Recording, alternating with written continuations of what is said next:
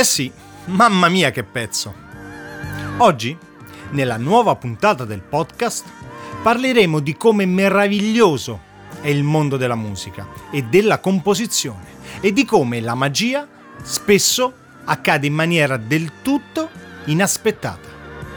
Sì, oggi parleremo di The Great Gig in the Sky, il quinto brano di quel capolavoro che è stato ed è The Dark Side of the Moon dei Pink Floyd, tra i cinquanta migliori album di tutti i tempi, per settecentoquarantuno settimane ininterrottamente nella Billboard duecento, tra i primi cinque album più venduti in Inghilterra. E vabbè, ma oggi noi non parleremo dell'album però. Ciao, sono Massimiliano degli Stereoclub, vivo con e di musica da decenni e questo è Kruger.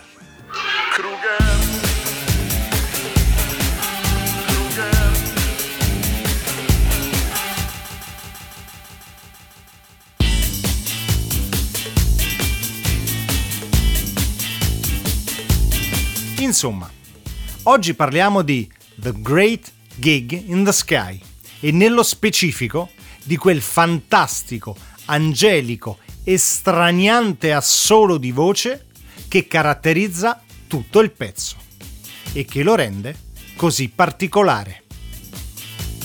Anche perché particolare fu la sua genesi. Siamo infatti nel millenovecentosettantadue, a gennaio, lontani ben un anno dal completamento dell'album, e già comunque il pezzo iniziava a delinearsi, ma in maniera abbastanza diversa da come si sente adesso.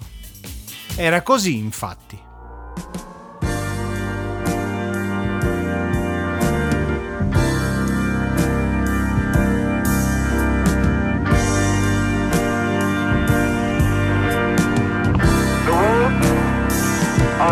Era basato solamente su di un assolo di piano Hammond di Richard Wright, con un'aggiunta in sottofondo della voce del giornalista e studioso di cristianesimo Malcolm Muggeridge, che leggeva alcuni brani del Nuovo Testamento, e il suo titolo era The Mortality Sequence o The Religions Section.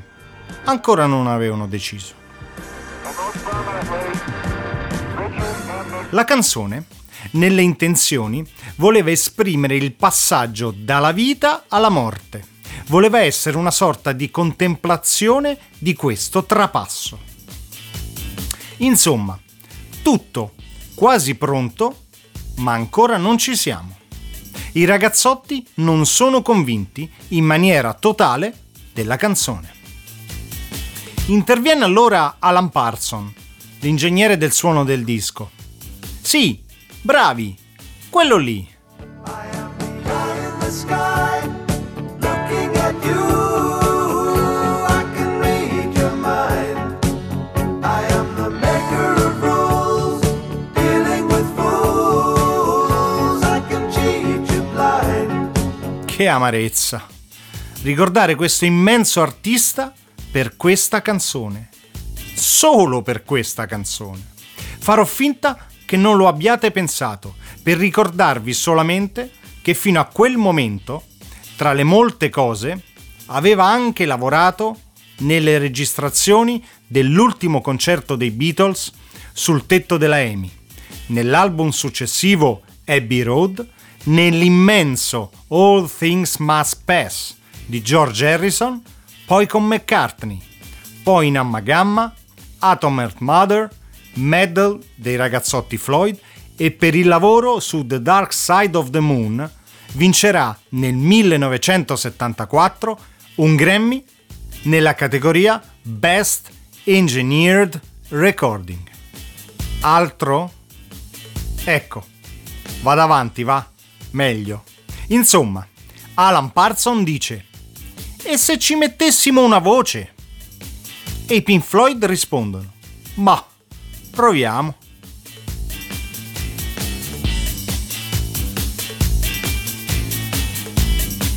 Alan Parsons chiama allora Claire Torry, una ragazza di venticinque anni che lavorava già nello staff della E M I come turnista, che aveva fatto qualche registrazione qua e là, anche per la B B C, ma niente di che. Inoltre non conosceva minimamente la musica dei Pink Floyd e che Gilmour in un'intervista definì una normale casalinga inglese, quando loro invece si aspettavano una bella e possente voce nera, almeno nell'aspetto.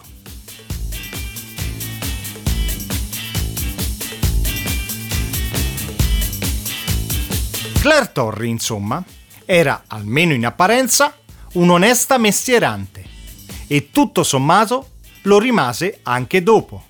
Lavorò infatti come turnista e corista e fece anche jingle pubblicitari. Lavorò con Olivia Newton-John, con Gary Brooker dei Procol Harum, coi Tangerine Dream, con Meatloaf, coi Culture Club e anche in alcune registrazioni con Alan Parsons Project. Insomma, siamo al ventuno gennaio del millenovecentosettantatré e inizia la session di registrazione.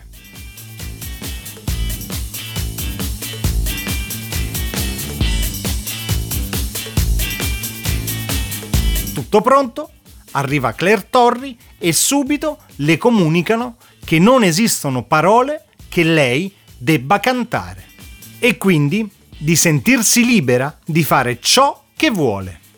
Il miglior modo per mettere a proprio agio una persona, eh? Ma tant'è. Silenzio e si inizia. Prima take e stop. No, no, no, no. Proprio no. La poverina, infatti, nella sua improvvisazione aveva cantato le parole "Oh yeah". Ma come "Oh yeah"? La morte, la contemplazione, il trapasso. Insomma, non proprio yeah. Ok, seconda take. Mm, non proprio bene neanche questa. Claire racconta infatti di aver provato a seguire la canzone e il piano, ma di non essere assolutamente riuscita a far uscire qualcosa di minimamente buono. Va bene, ok, siamo alla terza, dai. Si parte e ecco il miracolo compiersi, ecco la magia ripetersi. Claire, nella stessa intervista citata prima, racconta che in questa take non seguì assolutamente la canzone, ma volle fare una cosa emozionale e basta. E ci riuscì in pieno.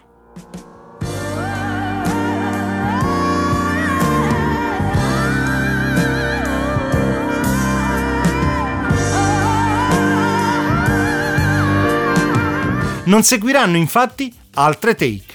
Tre ore di lavoro. Paga di trenta sterline, che tra l'altro erano anche il doppio del normale, perché era una domenica. Tutti contenti e Claire che uscendo dallo studio pensò: questo disco non vedrà mai la luce.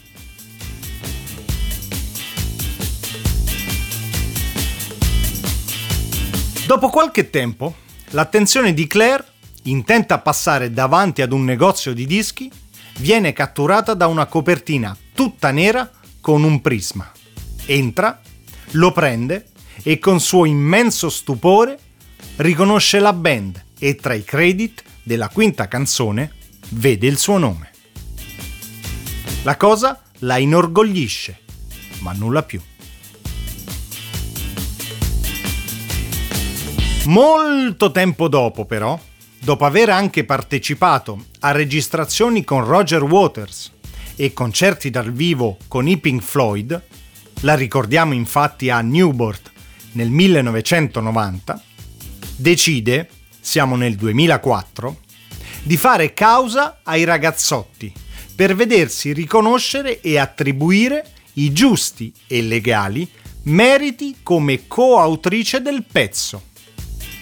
Infatti, fino a quell'anno risultava solamente Richard Wright come autore. Nel duemilacinque un tribunale riconosce alla ormai signora Claire Torry il diritto di essere inserita come coautrice del pezzo e di godere dei futuri guadagni, ma anche di una compensazione di quelli passati. Eh già. Insomma, per molte persone il nome Claire Torry continuerà a non significare nulla, ma la sua voce resterà immortale nei secoli. Per oggi è tutto. Continuate a seguirci su stereoclub punto band per altri podcast e canzoni. Ciao!